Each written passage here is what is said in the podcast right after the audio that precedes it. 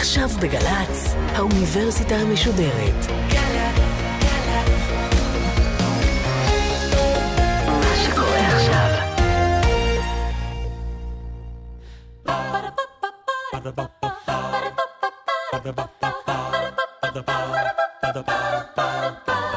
האוניברסיטה המשודרת מציגה מבוא ל עם קובי מידן והסמסטר טקסטים מכוננים של הישראליות והפעם שיחה עם הפרופסור משה הלברטל מהאוניברסיטה העברית בירושלים על העם, הדת והמדינה מאת ישעיהו ליבוביץ' עורכת ראשית מאיה גאייר שלום רב לכם. זה המפגש האחרון במסגרת הקורס הזה של טקסטים מכוננים של הישראליות.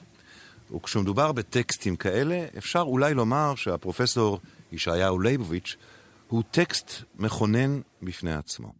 ההרצאות שלו, המאמרים, הספרים, לצד הנגישות הגדולה שלו לציבור, ההתבטאויות הרבות, העובדה שהוא הסכים להיפגש כמעט עם כל מי שעלה לרגל לביתו בשכונת רחביה, כל אלה יצרו לו מעמד מיוחד בתודעה הישראלית, ומעמד שלעיתים קרובות עורר מחלוקות חריפות, גם את זה צריך לומר. אחרי מותו השווה אותו אורי אבנרי לנביא.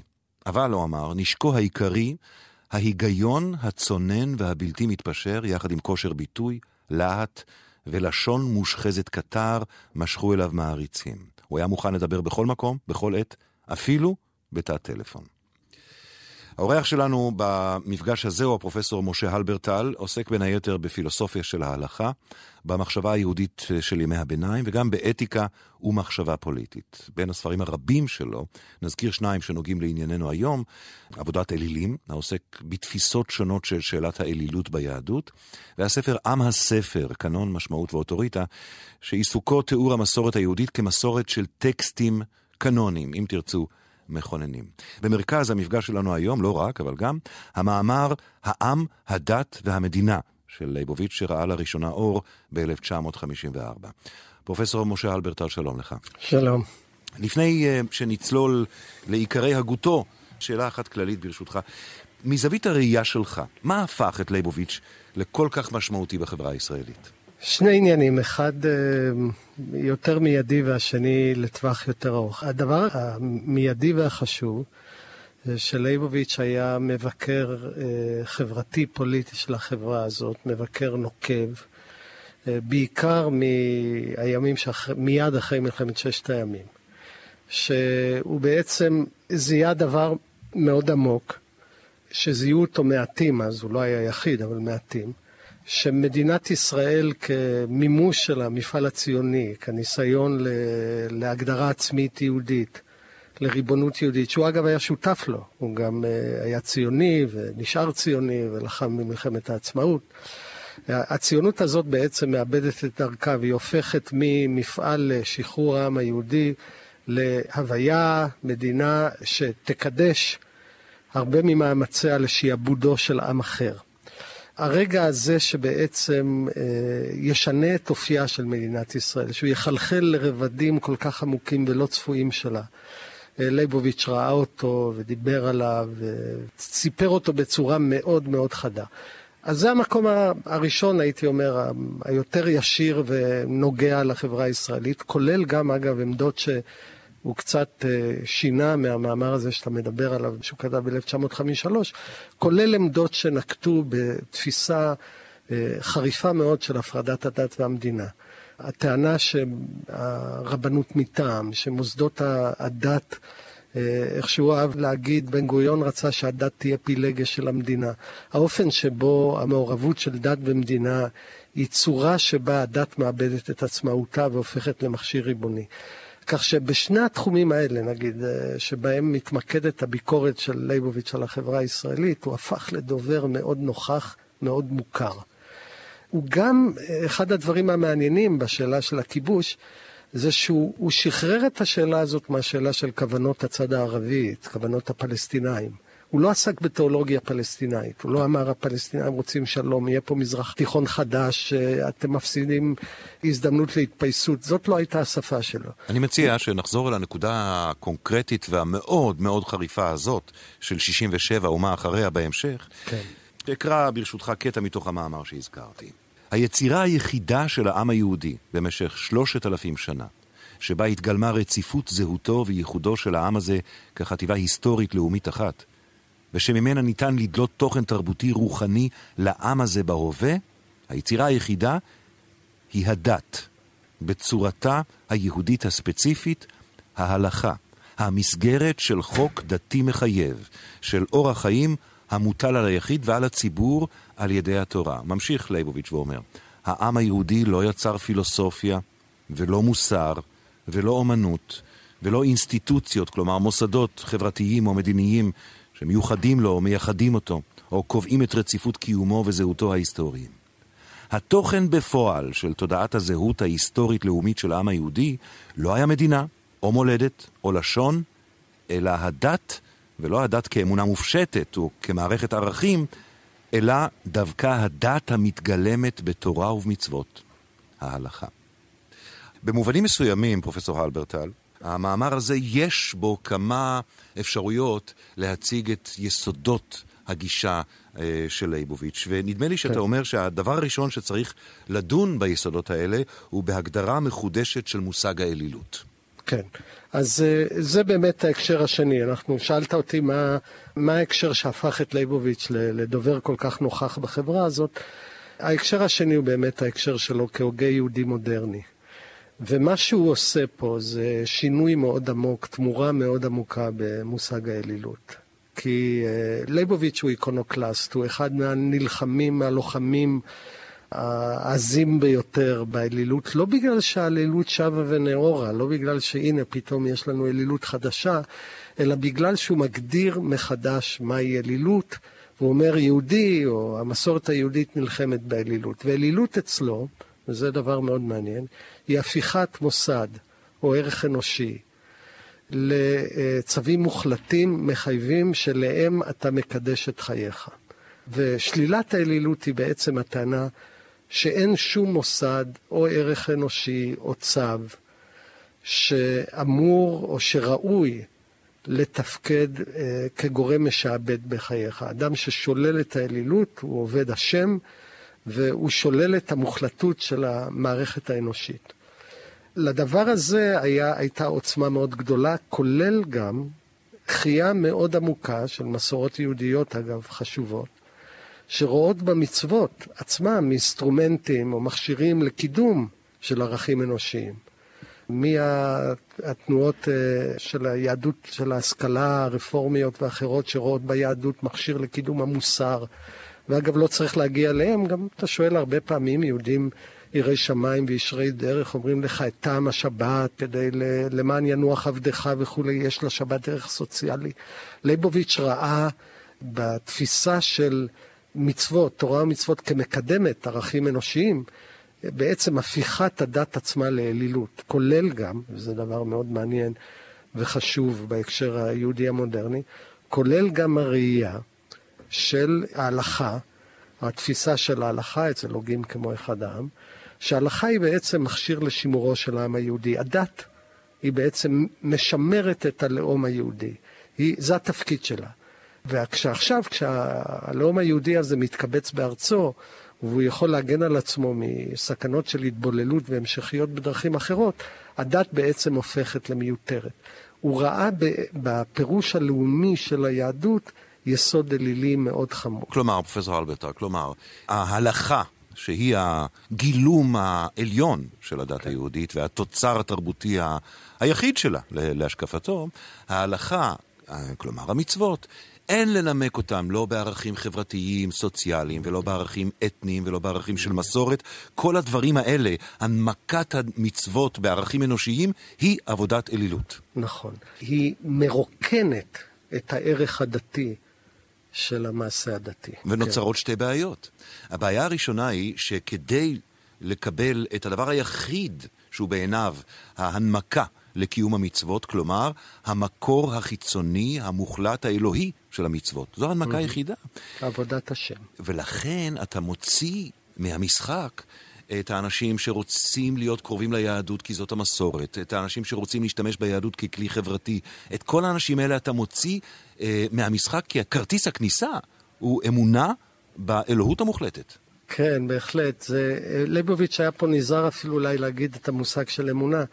כרטיס הכניסה היא הנכונות לקבל עליך עול תורה ומצוות, בלא שהתורה ומצוות הזה ישרתו איזשהו ערך אנושי, והם יהיו ביטוי מוחלט לעבודת השם. אתה צודק בצורה מאוד עמוקה, שפה יש בעיה, אגב, במשנתו של ליבוביץ' עצמו. ליבוביץ' אומר, תראה, מבחינה פוזיטיבית אמפירית, יהודים יצרו הלכה. היו להם כל מיני תיאולוגיות, מה שהחזיק אותם ביחד זה הלכה. מה שהגדיר אותם זאת הלכה. המופע המרכזי, העקבי, השיטתי של דת ישראל היא הלכה. אבל מצד שני, כשבוחנים את תולדות ההלכה ואת הפשר שיהודים נתנו להלכה, מהרמב"ם, שראה בהלכה משהו שיאפשר את הפריחה של האדם כאדם, דרך המקובלים ו- ותפיסות אחרות וכולי וכולי, בעצם יש מעט זרמים בהגות היהודית שעומדים בקריטריונים שלייבוביץ' מציב ליהדות אותנטית שמקיימת הלכה כהיענות לגזירת האל בלי שום טעם. וכיצד קשורה התפיסה הזאת של לייבוביץ' לעובדה שהוא מעמיד במרכז כדוגמה, כמודל, את עקדת יצחק? כי אצלו עקדה היא לא איזשהו אה, ניסיון קיצון בחינה של נאמנותו של אברהם בתנאים הכי קשים של הקרבת הבן. אצלו העקדה היא בעצם מודל או פרדיגמה לכל החיים הדתיים באשר הם, כי כל פעולה ופעולה של ההלכה היא בעצם מיני עקדה, היא מעין עקדה קטנה, היכולת של האדם לשלול באקט רצוני מתוך השתעבדות לאל את עולם המאוויים, הדחפים, הערכים האנושיים שלו. ולכן העקדה היא לא מקרה גבול של הוכחת נאמנות, אלא היא פרדיגמה שבה אה, מובן הפשר של המעשה הדתי היומיומי. ליבוביץ' היה נוהג לומר, כן, השולחן ערוך מתחיל במילה אחת, התגבר אדם כארי. האקט של המצוות הוא פעולת התגברות של האדם, של הרצון האנושי, על כל עולם המאוויים, הדחפים והערכים האנושיים. ו... ובהקשר של עקדת יצחק, הוויתור הוא אפילו על המצפון נכון, האנושי. נכון, נכון. ופה יש uh, בעיה מאוד עמוקה, כי ליבוביץ' רצה לחולל הפרדה מוחלטת בין דת ומוסר. את הדת אסור, אסור לה שהיא תשרת גורם מוסרי, ולא רק זה, היא נבחנת בהקרבת המצפון המוסרי. רק צריך לזכור, פה בהערה ביקורתית על ליבוביץ', תמיד כשאתה מקריב את המצפון המוסרי שלך, אתה לא מקריב את עצמך, אתה לא הופך לקורבן של הפעולה. יש מישהו אחר שהוא הקורבן שלך, במקרה הזה זה יצחק. ולכן יש פה רגע מאוד, אה, מאוד מורכב, כולל גם איזה פרדוקס מאוד מעניין. שהרבה מהזרמים הפוליטיים שלייבוביץ' ביקר, הזרמים של הימין הדתי הלאומני, בעצם זאת הייתה התיאולוגיה שלהם. הם אמרו, אה, דת ישראל, יש לנו חובה של יישוב הארץ, של כיבוש הארץ, וכל הסיפורים האלה של כיבוש ושליטה על עם אחר וכולי, זאת הומניסטיקה נוכרית, שעלינו בשם השיעבוד למצווה לבטל ולקעקע. כך שיש פה אה, מתח מאוד מסובך בין התיאולוגיה הדתית של ליבוביץ' והביקורת המוסרית שהוא מעלה על החברה הישראלית. בעצם אתה מדבר על היחס למדינה כפי שהוא נגזר מתוך התפיסה הפילוסופית שלו. ובעצם אם uh, הערכים האנושיים אינם מנמקים דת, ואם אין להקנות ערכים uh, חיצוניים לשום ערך אנושי, אז גם המדינה היא כלי, היא כלי נכון. ריק. אבל מצד שני, ב-1954, באותו מאמר שבו אני מתרכז איתך, העם, הדת והמדינה, הוא כותב, מדינת ישראל, להבדיל מכל מדינה אחרת, אינה מדינת עם ישראלי היושב בה בשעה זו, היא מדינת העם היהודי. שאינו מוגדר הגדרה טריטוריאלית, אלא הגדרה היסטורית. הוא אומר, אה, זה לא מקובל, מה שאני אומר פה, שהמדינה הזאת היא לא מדינת היהודים, כמו שאמר הרצל, היא מדינה יהודית. אה, ורק כך יש לה קיום. הוא אומר, אני יודע שזה לא מקובל בתורת העמים, אבל העם היהודי הוא אנומלי מעצם קיומו. כן, זאת נקודה מאוד מעניינת, ש... טקסט מאוד מעניין שאתה מעלה, שאגב ליבוביץ' הלך ונסוג ממנו. בהתחלה, אה, כבן הציונות הדתית, אה, ליבוביץ' ציפה לאיזושהי אינטראקציה של ההלכה עם המדינה, או במובן מסוים גרעין תיאוקרטי של המחשבה שלו. כן, ההלכה תעבור שינוי עמוק ביכולת שלה להתאים את עצמה לתנאים של ריבונות, והיא תגדיר את הקיום הלאומי המדיני היהודי. משם ליבוביץ' נסוג לאורך הזמן, והוא הבין שהתוכנית הזאת, הפרוגרמה הזאת, משעבדת את הדת למדינה, והיא מרוקנת את הדת מהערך שלה, ולא זו בלבד, ופה דווקא ליבוביץ' ראה סיכון מאוד מעניין, השילוב הזה עלול לקדש את המדינה, להפוך אותה לערך מוחלט. כן, במאמר של ליבוביץ', זה מאוד מעניין, במאמר שלו על, אה, בעקבות קיביה. ו... מה שנקרא פעולת הגומלין שהסתבכה. בדיוק, בדיוק, ושם שהיו הרוגים אה, אזרחיים רבים. וליבוביץ' אומר, איך הנוער הטוב הזה שלנו מגיע לעשות מעשים כאלה, והוא אומר, כל המעשים האלה נובעים מהייחוס של ערך מוחלט למדינה, הייחוס של מעמד של קדושה למדינה עצמה. פה בעצם המוקדים של המחשבה של ליבוביץ' מתחברים. כשהוא אומר, אסור לתת ערך מוחלט לשום דבר אנושי, וזאת המהות של שלילת האלילות. וההלכה עצמה לא מבטאת שום ערך אנושי. כשהוא אומר את זה, הוא כבר מכשיר, או באיזשהו מובן מכין את התשתית של הביקורת המוסרית שלו לחברה הישראלית. מה הרעה חולה עמוק עמוק בחברה הישראלית? זה ההלהט, כן? ההפיכה של המדינה לגורם אלוהי, לצו מוחלט, למקום אלילי, למרחב של קדושה. פה נוצר איזה קשר מאוד עמוק בתוך המחשבה של ליבוביץ' בין ההגות הדתית והביקורת הפוליטית שלו. ויש המון ציטוטים שאפשר אה, להעלות בהקשר הזה. מתוך המאמר שלנו, שאנחנו עוסקים בו, העם, הדת והמדינה, 54. הנה, אה, לשם כך יש צורך בהתמודדות בין שני העולמות, ומכאן הביסוס הדתי לדרישת הפרדת הדת והמדינה. שלא תוסיף, הוא כותב, שלא תוסיף היהדות לשמש אמצעי עזר לסיפוק צרכים פוליטיים של המדינה, נכון. ושלא תהיה משרד ממשלתי, פונקציה של הבירוקרטיה והאדמיניסטרציה הממלכתית. יש להביא את המדינה ואת החברה החילונית להגיד את דברן בלי חיפוי דתי. הפרדה מוחלטת, נכון, עקרונית. נכון. כן. נכון, זה מעניין שלייבוביץ' בעצם שימר על הטהרה של הדת, של המעשה הדתי, על ידי יצירה של הבחנות מאוד מאוד חדות. כולל גם מרכיב בהגות שלו שכדאי להזכיר, והוא מאוד מרכזי, וזה היחס בין דת למדע. כן, חוץ מהעובדה שלייבוביץ' היה מבקר חברתי ועסק בהגות יהודית, הוא בעיקר בצדדים האקדמיים שלו היה מדען, הוא לימד כימיה, עסק בביולוגיה, היה לו ידע מדעי מאוד מאוד רחב, וזה עניין אותו. והאופן שבו הוא אה, כמדען, שעוסק למשל בתורה כמו תורת האבולוציה, מקבל את התפיסה הדתית, הוא אומר, תראה, הדת לא, לא מספקת תיאורים על העולם. היא לא באה לתאר את העולם. המקרא הוא לא בסיס לתיאור העולם. אל תיקח את סיפור הבריאה ותגיד, רגע, אבל הוא סותר את כל מה שאנחנו יודעים על, על אה, זמן העולם, זמן קצר מדי, הוא סותר את האבולוציה, הוא סותר את זה. הוא אומר, זה טעות קטגורית. הדת לא מספקת שום תיאור של העולם, היא עוסקת בתחום הנורמטיבי, היא מטילה חובות, היא לא מספקת תיאורים. עד כדי כך, וזה קשור לנקודה שעליה דיברנו, אי אפשר גם לקבל מטאפיזיקה עצמאית, תיאור עצמאי של האל, כטענה מטאפיזית תיאורית בלתי תלויה. גם את זה הדת במובן עמוק לא מספקת. כלומר, הדת לא יכולה לספק גם לא תיאור ולא הגדרה ואפילו לא הבנה לבני האדם מיהו האל. מה שנקרא, נדמה לי, בתולדות הפילוסופיה כתיאולוגיה השלילית. נכון. הוא אומר, אם אתה באמת מבין לעומק את אחרותו ונשגבותו של האל, אתה מבין שאתה לא יכול להכיל עליו שום תיאור לשוני ממשי, אין לך שום מבע מטאפיזי שאתה יכול לתאר באמצעותו את האל, זאת תהיה פגיעה בנשגבות המוחלטת שלו. עליך לשתוק, אבל אצל ליבוביץ' לא רק לשתוק, אלא עליך לפעול. זאת אומרת, היחס הדתי היחיד שהוא נמצא בכוחך לבטא, זה הפעולה, לא הדיבור. דהיינו, השעבוד לדבר האל במעשה המצווה.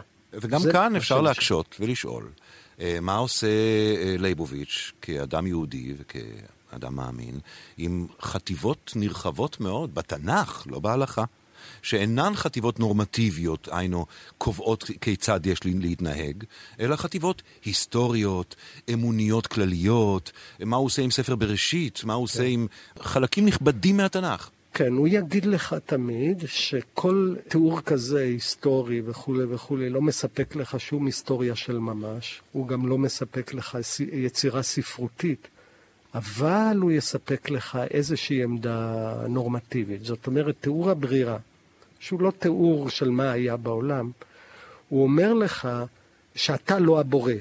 הוא אומר לך שאתה צריך להתייחס אל העולם כאל מתנה שניתנה לך, שהוא לא בבעלותך. הוא בעצם מה שלייבוביץ' ינסה להסיק מסיפורים מעין אלה, הוא ינסה להסיק את המטען הנורמטיבי, את המטען של ההוראה שטמון בסיפור הזה, לא כתיאור של מציאות, לא כתיאור היסטורי, מטאפיזי, ביולוגי, טבעי, מדעי של המציאות, אלא כהטלת נורמה. במובן הזה סיפור הבריאה יש לו משמעות. ונחזור ונאמר שאנחנו ככה בדקות האחרונות עוסקות בעוד הפרדה שעושה לייבוביץ', הוא איש של הפרדות, אני ככה לומד מתוך השיחה איתך, הפרדה מוחלטת בין האמיתות המדעיות, או החקר המדעי, החשיבה המדעית, לבין הדת. הדת אין לה שום אמירה לגבי מה שקורה בהתפתחויות המדעיות, ובמובן הזה הוא...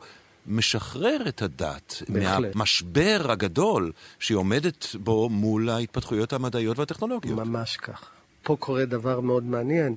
לייבוביץ' מצר את התחום של הדת. הוא אומר, הדת היא מערכת של חובות, היא סוג של יחס אל העולם, אבל לא טענה על העולם. ונדמה לי שמתוך הדברים שאתה אומר בדקות האחרונות, גם עכשיו נוצר לנו יותר רקע עשיר אה, לביקורת החברתית שלו, לביקורת הפוליטית שלו, כי בעצם הכל קשור בהקשר הזה. החטא הקדמון, הוא החינוך הישראלי הלאומי והפיכתה של המדינה לערך. עכשיו אנחנו מבינים שמבחינה פילוסופית הוא לא מקבל את זה, וכשזה קורה במערכת החינוך הישראלית, בתוך הברית הלא קדושה שהוא מתאר בין הדתיים לחילוניים, בהחלט. כשזה קורה, התוצאות של זה קשות בעיניי. נכון, כי אין דבר שקומם אותו יותר מהפיכת הדת למכשיר. בגלל שבמהות הדת, ההפיכה של כל הערכים האנושיים ליחסיים. ואת האחריות להשתחרר מהחיבוק המסרס הזה, הוא מטיל כמעט אך ורק על היהדות הדתית. אה, בהחלט, כי אה, זה ברור לו שהמערכת הפוליטית, שהתנועות הלאומיות, הם יעשו שימוש אינסטרומנטלי בדת כל הזמן. צריך לזכור שהפריחה של הימין הדתי, של מפעל ההתנחלויות, ראשיתה בשימוש שעושה המנגנון הפוליטי החילוני, תנועת העבודה, אחר כך אה, הליכוד, הם, הם בעצם השתמשו בדת כמכשיר לצרכים פוליטיים. כשאתה אומר שהוא מטיל את האחריות דווקא על היהדות הדתית, זה מתוך התפיסה שלו שבעצם לחילוניות הישראלית אין ממש בסיס ערכי. ועל כן, אה, יש עוד פרדוקס ליבובוציאני, אם תרצה. חוגים נרחבים בשמאל, החילוני, הפוליטי, מאמצים אותו, אבל רק את מה שנוח להם. בואו קצת נמתן את זה. יש להם בסיס ערכי, כמובן. יש להם אסתטיקה ואתיקה, ויש להם גם לאומיות יהודית, שמתבטאת בסולידריות, בפריחת התרבות הלאומית. יש להם את כל הדברים האלה, אין להם רק דבר אחד. אין להם שום זיקה לדת ישראל באשר היא. הם לא אה, המשך שלה, הם לא פירוש שלה, הם לא וריאנט שלה, אין להם שום זיקה לעולם הזה. ולכן אין פה אפשרות לאיזושהי שיחה פלורליסטית, ליבוביץ' במובן הזה לא היה פלורליסט דתי. אין פה איזה אה, שבט אחים גם יחד תחת צילה הרחב של היהדות כדת. לא. ליבוביץ', אגב, כמפרידן, יכול להגיד, אני גם יהודי לאומי. דהיינו, למה אני מתכוון? גם אני שייך, וליבוביץ' היה שייך בהחלט לתנועה הציונית. אני שייך למפעל הזה. אבל כאשר אתה מנקה, במרכאות או בלעדיהן, מתוך המפעל הזה, ערכים היסטוריים נשגבים וכולי, אתה נשאר כפי שהוא נשאר, עם המבט הזה לא על קדושת האדמה, אלא על האנשים שיושבים שם.